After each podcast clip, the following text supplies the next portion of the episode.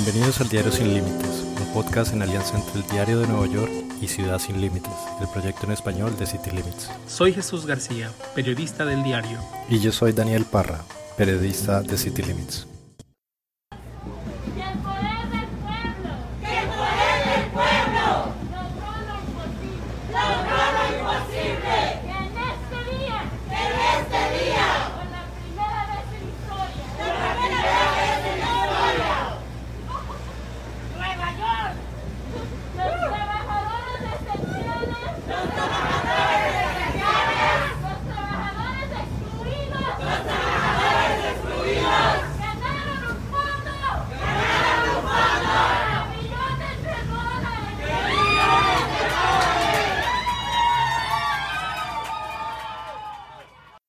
Así fue la reacción de los inmigrantes y activistas que hicieron una huelga de hambre durante 23 días para exigir a la Asamblea de Nueva York y al gobernador Andrew Cuomo aprobar un fondo de 3.500 millones de dólares para enviar ayuda económica a los inmigrantes indocumentados rechazados de los programas de ayuda federal. Aunque el 6 de abril se aprobaron 2.100 millones de dólares para crear el Fondo para Trabajadores Excluidos, esta se considera una batalla ganada, porque permitirá otorgar entre 3.200 y 15.600 dólares a inmigrantes indocumentados que perdieron su trabajo o tuvieron menos horas laborales durante la pandemia de coronavirus. Rubiela Correa es originaria de Colombia, donde tiene un hijo. Es una no ciudadana que ha trabajado como asistente doméstica y cuidando a adultos mayores, pero con la pandemia de COVID-19 perdió sus trabajos. Ella se sumó al movimiento de varias organizaciones, incluida Make the Road New York, y fue de las pocas personas que estuvieron los 23 días en huelga de hambre. Y aunque ahora enfrenta algunos problemas de salud, la alegría de haber logrado su objetivo le inyecta esperanza. Y me decía, mami, como dicen ustedes, sí se puede. Entonces mío me decía, sí se puede. Cuéntanos un poco cómo es que te integras a este movimiento tan importante de inmigrantes indocumentados en Nueva York que logró uno de los mayores éxitos a nivel nacional. Cuéntanos un poco qué te motivó a integrarte y cómo lo hiciste. Eh, bueno, eh, yo entré por la invitación de May de Ross, ¿cierto? Entonces yo fui preparada para estar tres días, pero pues yo la verdad no pensé que fuera tan, tan difícil, porque es difícil. Entonces yo llegué allá y me integré a ellos, ya a los tres días se iban unas personas, yo seguía y seguía con la niña que empezó también de otra organización, entonces eh, ya seguí yo, seguí yo, el día iba pasando y, y yo iba como siempre como al día, ¿no? Como tres días, cuatro días, cinco días, seis días, entonces eh, empiezo a conocer muchas historias y empiezo a ver de que estas cosas son más, cada día se vuelve más seria. Empiezo también a tener dificultades en el estómago por el cambio de, de no comer del estómago, ¿cierto? Pero ya cada día se vuelve como, se vuelve como más importante para mí. Ya parte de personal lo tomo como grupal por todas las personas que van y ya me di cuenta que, que éramos como el foco de, de todos ustedes que son los importantes en esto que nos ayudan, ¿no? Eh, los periodistas son muy importantes para nosotros porque son los que difunden la voz de lo que nosotros queremos darles a entender a todos. Entonces, ver a todas estas personas que tenemos muchas cosas en común, como el acumulamiento del dinero para pagar, las familias que tenemos lejos, eso hizo que yo cada día me concentrara más en lo que tenía que hacer. Ahí empiezo yo a hacer la lucha. Eh, nos gustaría que nos pusieras un perfil de dónde vienes tú, es decir, qué situación estabas pasando tú y que nos cuentes eso, que es muy importante. Bueno, yo vengo de Colombia en una situación que no es muy buena, ¿no? Entonces eh, me toca separarme de las personas que más amo, de mi hijo, que es mi vida también. Entonces llego aquí a tener un, un nuevo proyecto de vida, el cual empieza a funcionar y empiezo ya a ayudarle a mi familia, empiezo a ayudarle a mi hijo, que es lo más importante, ¿cierto? Pero entonces llega esta pandemia y, todo cambió, todo totalmente, todo, todo ha cambiado. Es, es muy duro decirlo, pero, pero no solamente a mí, sino a muchas personas. Ahí es cuando noto el cambio de estar bien y de tener un país fuerte a tener un país que la pandemia lo estaba volviendo económicamente inestable, pero a la vez no, porque acá hay mucho dinero. Estaba inestable con nosotros, más no con la gente que, que nos utiliza para hacer su trabajo. Entonces ahí empiezo yo en la lucha, estar siempre con ellos, yendo a todas las manifestaciones, después entro a esta, y ahí me enfoco a que nuestros derechos y nosotros somos seres humanos y empiezo a aprender y empiezo a sentir lo que yo siento y empiezo a sentir lo que sienten todos y ahí empieza mi, mi lucha. Básicamente fue eso, la inestabilidad económica que uno pierde. Cuéntanos un poquito, digamos, qué hacías antes de la pandemia, normalmente lo que hacías y qué cosas cambiaron, cómo cambió tu vida durante el año pasado, digamos, todo este año de pandemia. Eh, bueno, la verdad mi rutina era trabajar, tener dinero y mandarla a Colombia, tener a mi hijo estudiando, tener a mi hijo económicamente en un nivel bueno, porque pues de dólares a peso es bueno, tener cómo ayudar a mi familia porque lo necesitaba también. Yo compraba cosas y les mandaba, o si no les decía y les mando algo para la casa. Tener a mi mamá como, a mi mamá, tenerla como cambiarle sus pijamitas, esas cositas así sencillas, ¿no? Porque ella estaba enferma de Alzheimer, entonces eran cosas que yo estaba muy pendiente. Y pues de llegar después a no tener nada, pues me lastimaba porque ya no podía tener la ayuda para poderlos ayudar a ellos también. Eh, escuchar a mi hijo, mamá, mira que me voy a quedar sin la universidad, mamá, no tengo dinero para irme en bus y el bus de la universidad queda muy lejos, ¿cierto? Entonces yo le había comprado un carrito allá, mamá, no tengo con qué dejar el carro, lo dejé en la calle y vino la grúa y se lo llevó, bueno, casi cosas de que ahí entonces viene mi cabeza a volverse loca, entonces irme a quedar allá a veces era como tranquilidad, ¿cierto? Y, y estar escuchando otras cosas. Entonces ahí ya ya empiezo a conocer todo esto y ya me doy cuenta que no soy la única. Entonces ahí es cuando yo empiezo a luchar día tras día, día tras día, tratando de que mis tristezas se fueran y, y terminar todos estos 23 días que pasamos mi amiga y yo durante 23 días sin comer. Fue un reto que lo hice con ayuda de Dios, con ayuda de ustedes y lo logramos. Y creo que esto me trajo una enseñanza maravillosa porque jamás lo había vivido y, y creo que lo volvería a repetir si me tocara volver a ayudar a las personas. Esto fue exponer mi vida, pero a la vez fue, fue bueno saber de que yo puedo hacer eso por tantas personas y que lo volvería a repetir. Y estoy muy orgullosa de haberlo hecho. ¿A qué te dedicabas tú antes de perder toda esta este ingreso que tenías con el que mandabas ayuda a tu familia? ¿Cuáles eran los trabajos que hacías? ¿Qué dificultades enfrentabas para conseguirlos? Bueno, anteriormente eh, yo hacía limpiezas de casas, eh, cuidaba abuelos y niños, pero ahí ya empiezo yo a llegar, entonces ya empiezan a decirme, ay Ruby, yo la quiero mucho a usted, pero resulta que ahora en este momento no la puedo ayudar más porque me da miedo de que usted en las ciudades a los trenes y a los buses eh, la contagien. Entonces, yo ahí tengo que irme para mi casa llorando y ya escucho una señora que me dice lo mismo, o sea, como si se pusieran de acuerdo, ¿no? Pero a la vez, eh, yo soy una persona muy, que siempre me gusta ponerme en el, los pies de otra persona y ahí yo como que trato de, de entender de que tienen razón. Yo me subo en buses, tengo que estar en una tienda, en un lado, lo otro, y pues lamentablemente ahí es cuando yo empiezo a quedarme en la casa un día, dos días, tres días, cuatro días y, pasa el tiempo y y no tengo ingresos.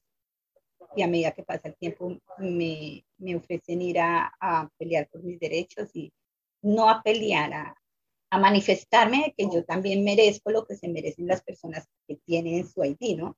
Entonces aquí es cuando empiezo y cada día me daban más ganas de pelear por lo mío, por lo mío, y, y ya como que el estómago se acostumbró, ya no me daba ni hambre. Entonces eh, terminamos y fue algo de que me enseñó muchísimo, muchísimo y, que ha sido lo mejor que le ha podido pasar a este país.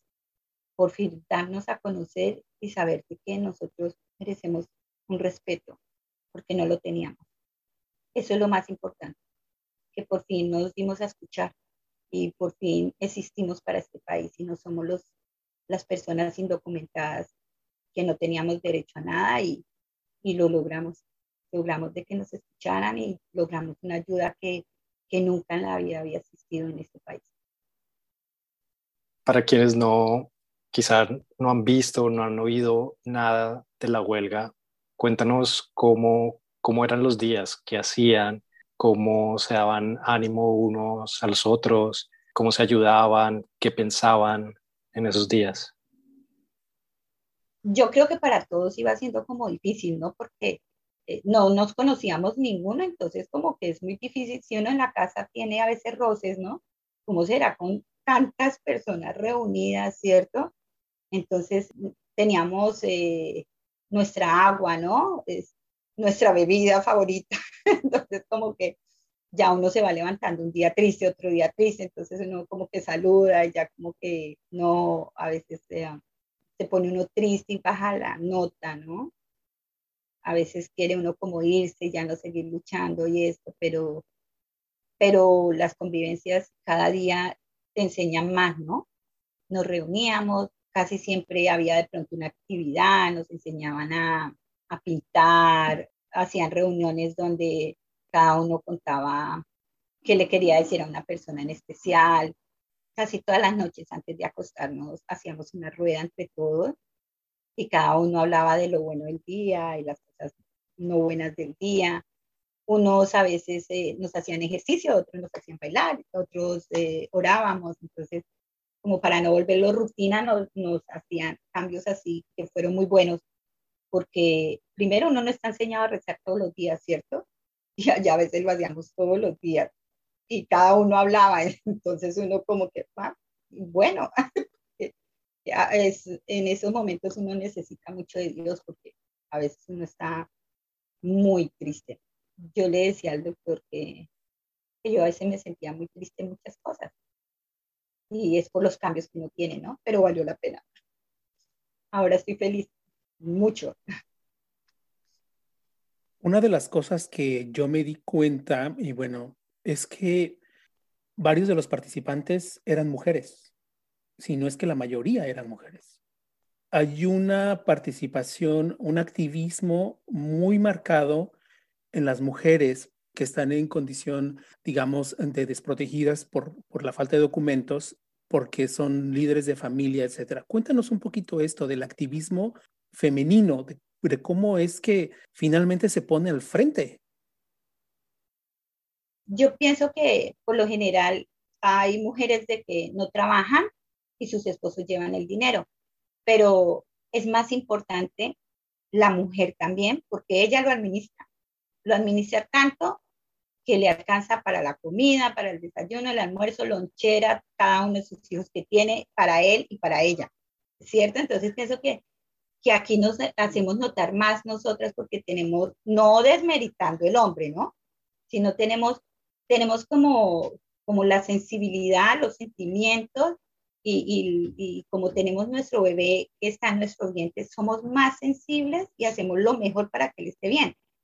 Entonces, creo que ahí es cuando todas pensamos, vámonos, tenemos que luchar, tenemos que ser constantes, eh, tenemos que estar pensando en un futuro y ahí es cuando nos damos cuenta, yo me doy cuenta que el hombre es fuerte y las mujeres somos más, no tenemos la fuerza física del hombre, pero tenemos una fuerza mental de proyectarnos mucho más al futuro, sin decir que no, que, que los hombres son, no tienen esa fuerza mental, sí, pero creo que la parte de que uno tenga hijos lo vuelve más más, eh, más sensible y más de, de, inteligencia para muchas cosas, ¿no? Creo que ahí es cuando nosotras decimos, o lo hacemos o esto nunca va a pasar. Entonces ya todas nos reunimos y, y, y yo con Ana siempre me reunía y, y hablábamos las dos y cómo es, cómo hace una cosa, éramos mucho, entonces ya hablábamos con todas y cómo es todo, porque como éramos tantas mujeres, entonces todas no vamos a luchar, sí, dale, y, y ahí empezamos, empezamos la lucha y, y, nos dimos cuenta que éramos muchas mujeres cuando nos empezamos a ver que no hayan sino como de tres resultaron dos, así era impresionante, todo se iba. De pronto porque ellos estaban pensando en que no pueden dejar el trabajo porque si no, ¿cómo comen en el futuro? Me imagino. En cambio, nosotras pensábamos más, no, tenemos que hacerlo porque si ganamos vamos a culpar y, y viéndolo de una manera así, de pronto si el hombre deja de trabajar, en ese momento nosotras no, no tuviéramos la fuerza tampoco de hacerlo, porque nos tocaría estar a todos con ellos. Entonces, y muchas tienen hijos, eh, tienen bastantes niños, tres, eh, cuatro, no sé. Entonces, eh, tampoco eso las ayudaba a ir y venir. Mi hijo está en Colombia, mi familia está en Colombia, mi amiga también más o menos. Entonces, como que empezamos a hacerlo, ya después todas querían quedarse, pero pues no sé sus obligaciones o, no sé. La cuestión es que ahí yo me uno mucho con Ana y, y, las dos tomamos fuerza, fuerza y, y, nos dimos cuenta que esto tenía que hacerse o si no, nosotras no íbamos a lograr la ayuda para todos, porque no era solamente para nosotras, era para todos, todos, todos. Esa fue eh, básicamente las cosas que, que yo vi. Fue muy difícil y para mí fue difícil después porque ahí noto mi cambio físico, ¿no?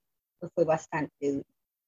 Y ahí estoy yendo donde el médico, ¿no? Para que me tome exámenes y todo esto, porque cuando uno sale esto ya, y yo salgo de ahí una vacuna, entonces mm, ya no me siento bien, ya como que vuelvo a la realidad y ya como que empiezo a sentir maluquera mi estómago y esto, entonces ahí estamos.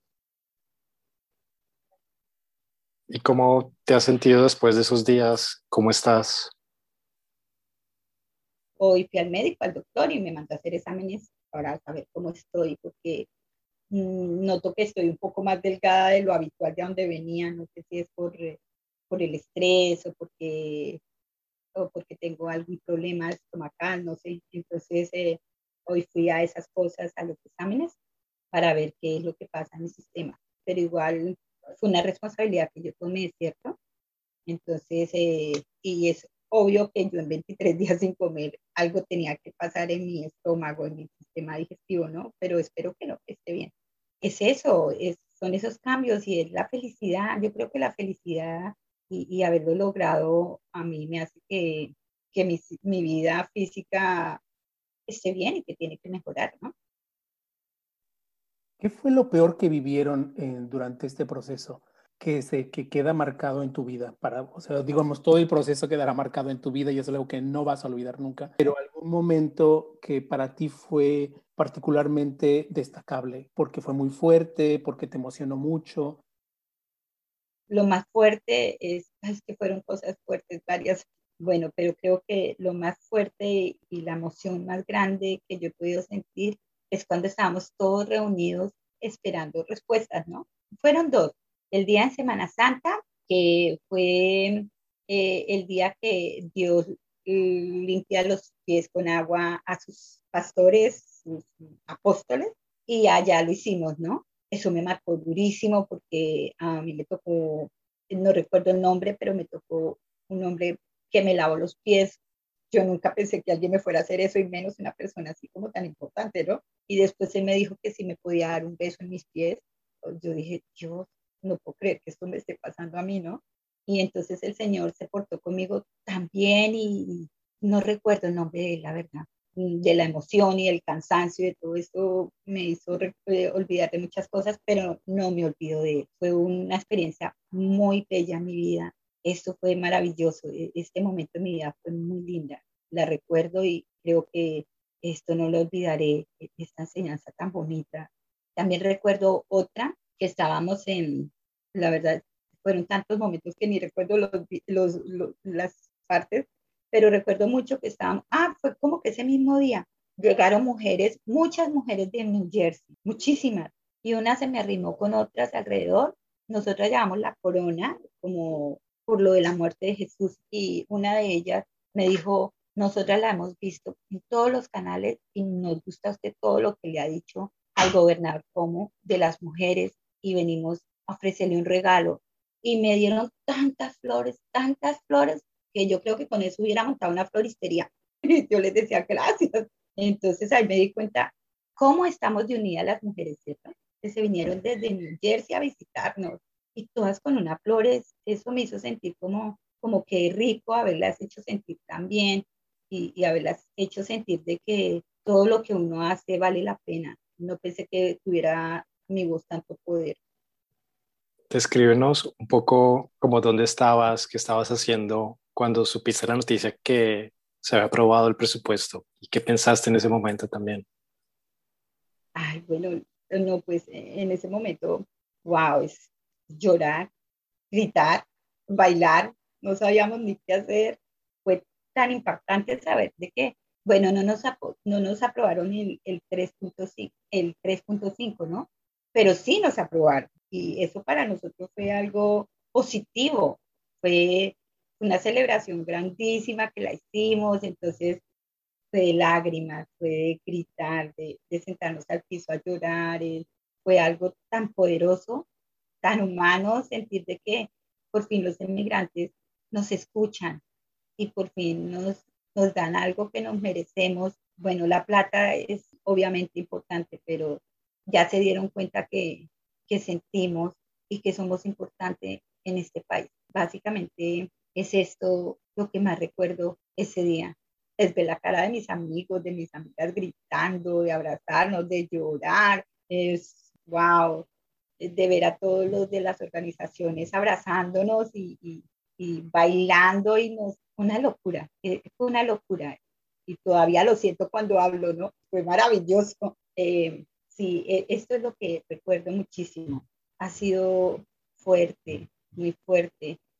¿Cómo, digamos, digamos que estabas haciendo? ¿Qué recuerdas de cuando te dieron la noticia? Digamos, ¿quién te dio la noticia? Si lo leíste, si alguien te lo dijo, ¿cómo, cómo fue esa escena? Estábamos frente a la iglesia esperando noticia y ahí fue cuando nos dijeron que había sido aprobado. Entonces, ahí es cuando festejamos, gritamos, eh, lloramos, buscamos a un amigo que no estaba en ese momento como locos, después, nos, después saltamos, eh, dimos gracias a Dios por este momento.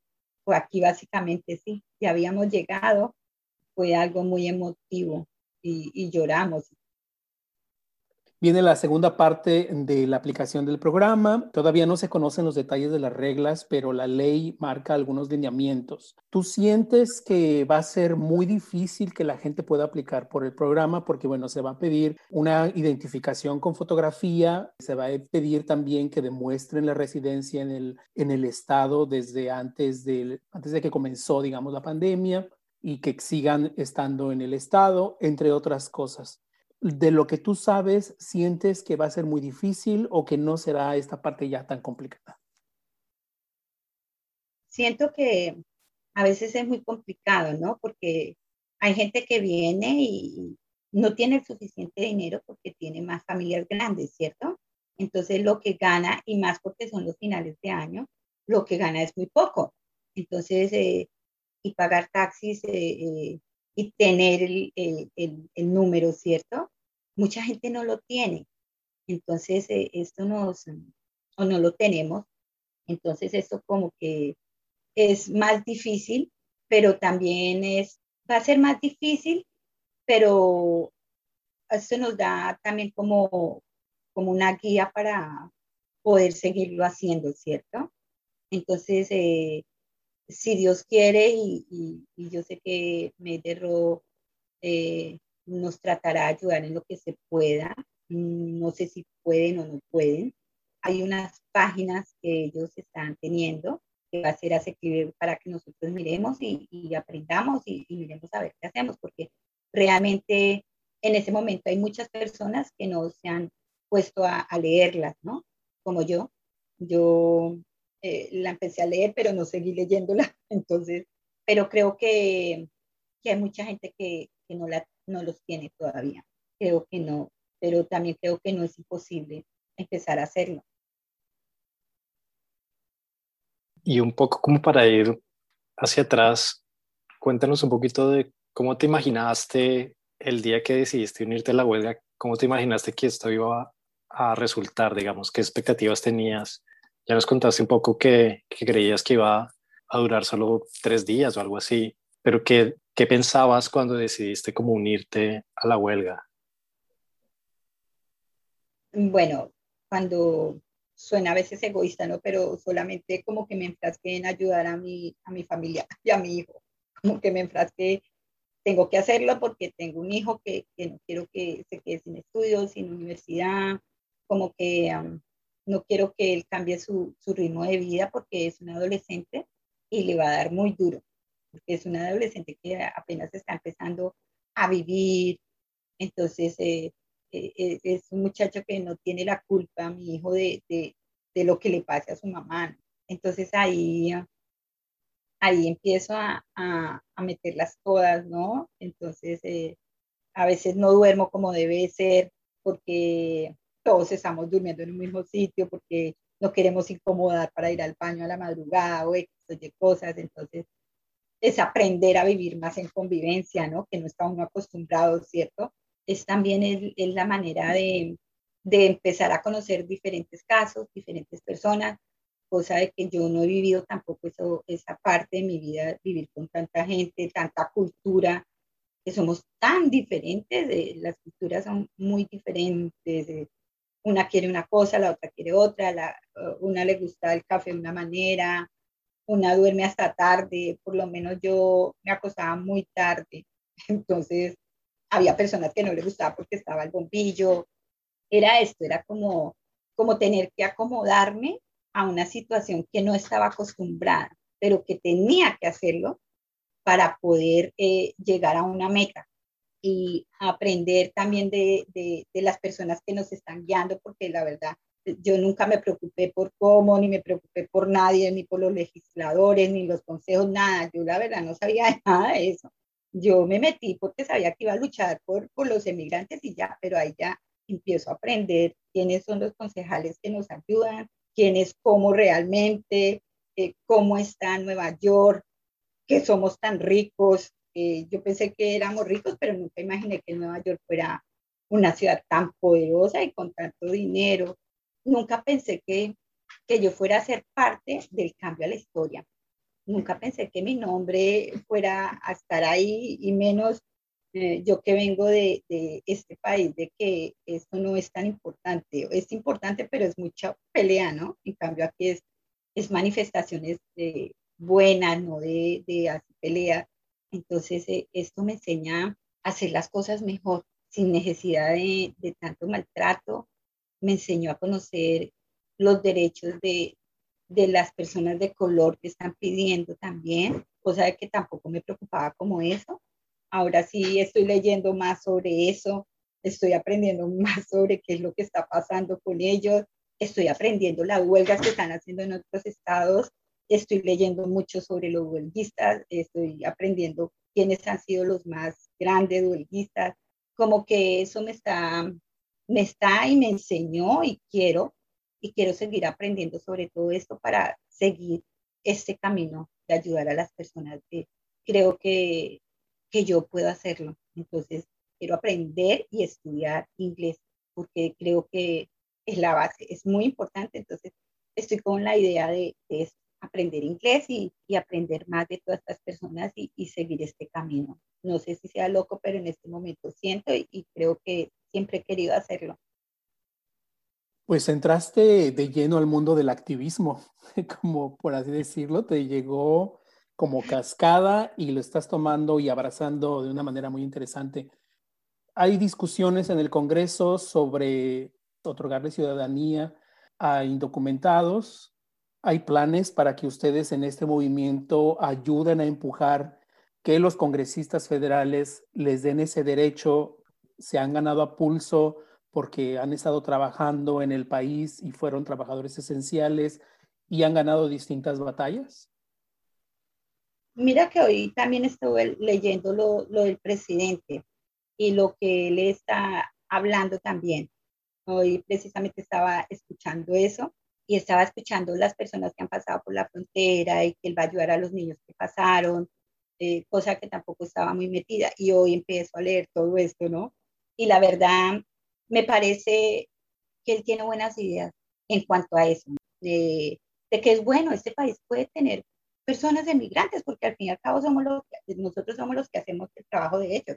Y creo que las personas que en este momento estamos en este país nos merecemos eso, porque somos los que le limpiamos su casa, los que les cuidamos sus hijos, somos parte esencial en la vida de, de estas personas. A mí en lo personal sí me gustaría recibir esas ayudas y que las recibamos las personas, no porque sea un favor que nos estén haciendo. Es como algo que nosotros nos hemos ganado a pulso, ¿no? Y este país, como siempre lo he dicho, tiene para muchos y muchos venimos a este país a ganarnos estos puestos y trabajamos y, dejamos de estar todo el tiempo con nuestra familia por estar con otras familias.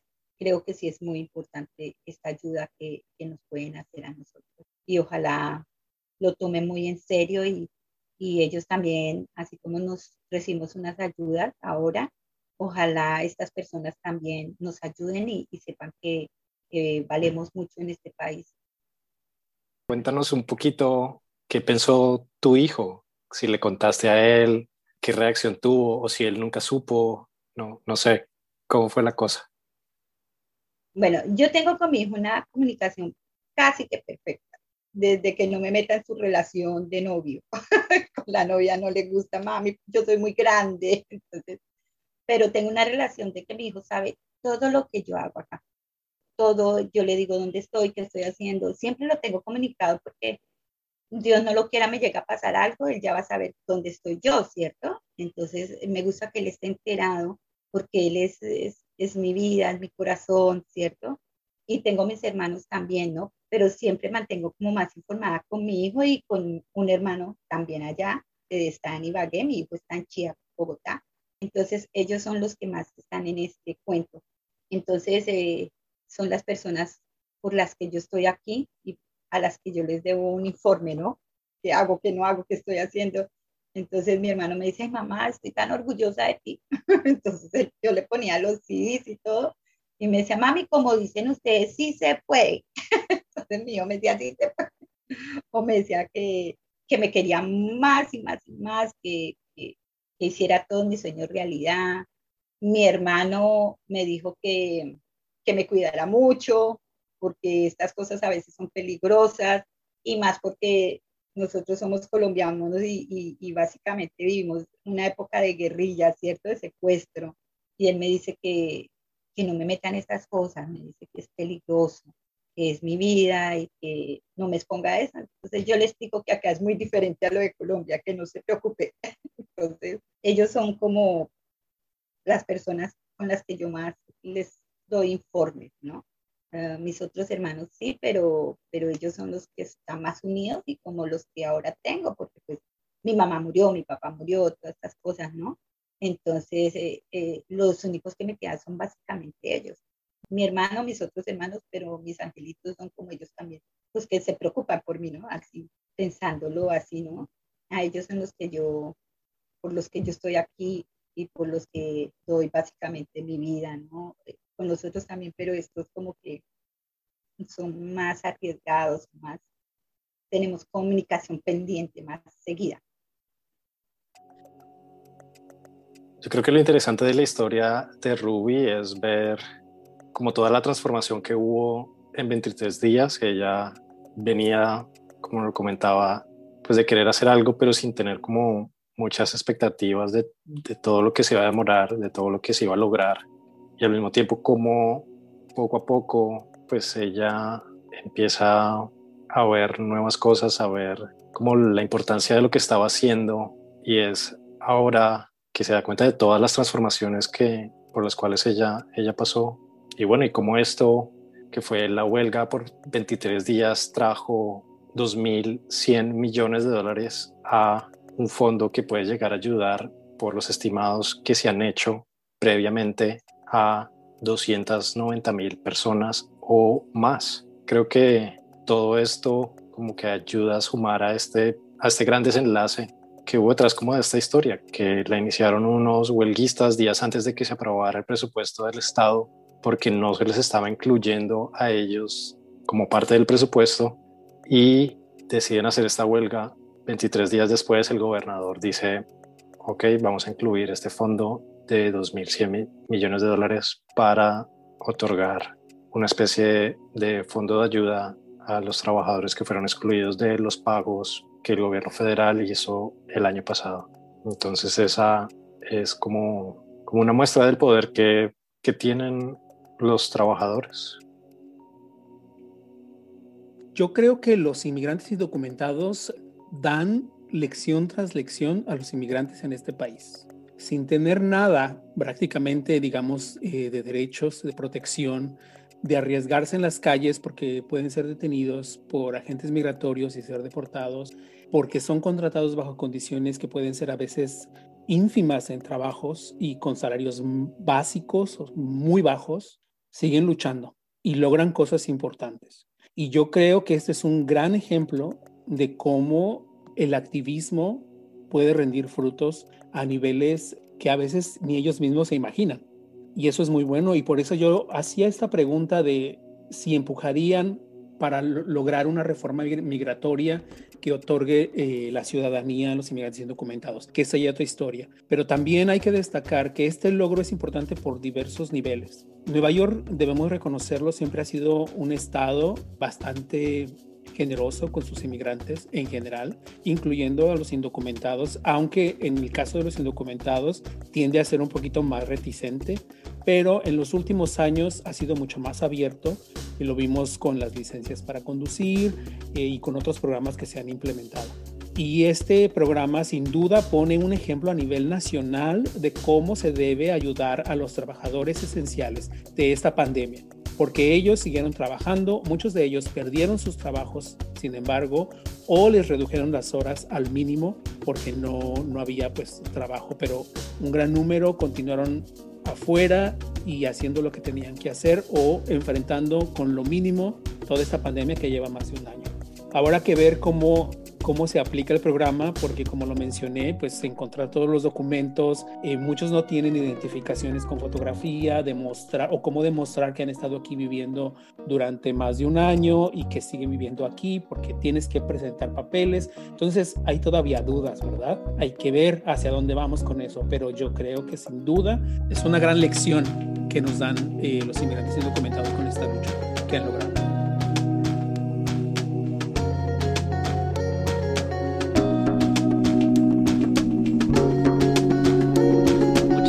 Gracias. Gracias. Muchas gracias por tu tiempo.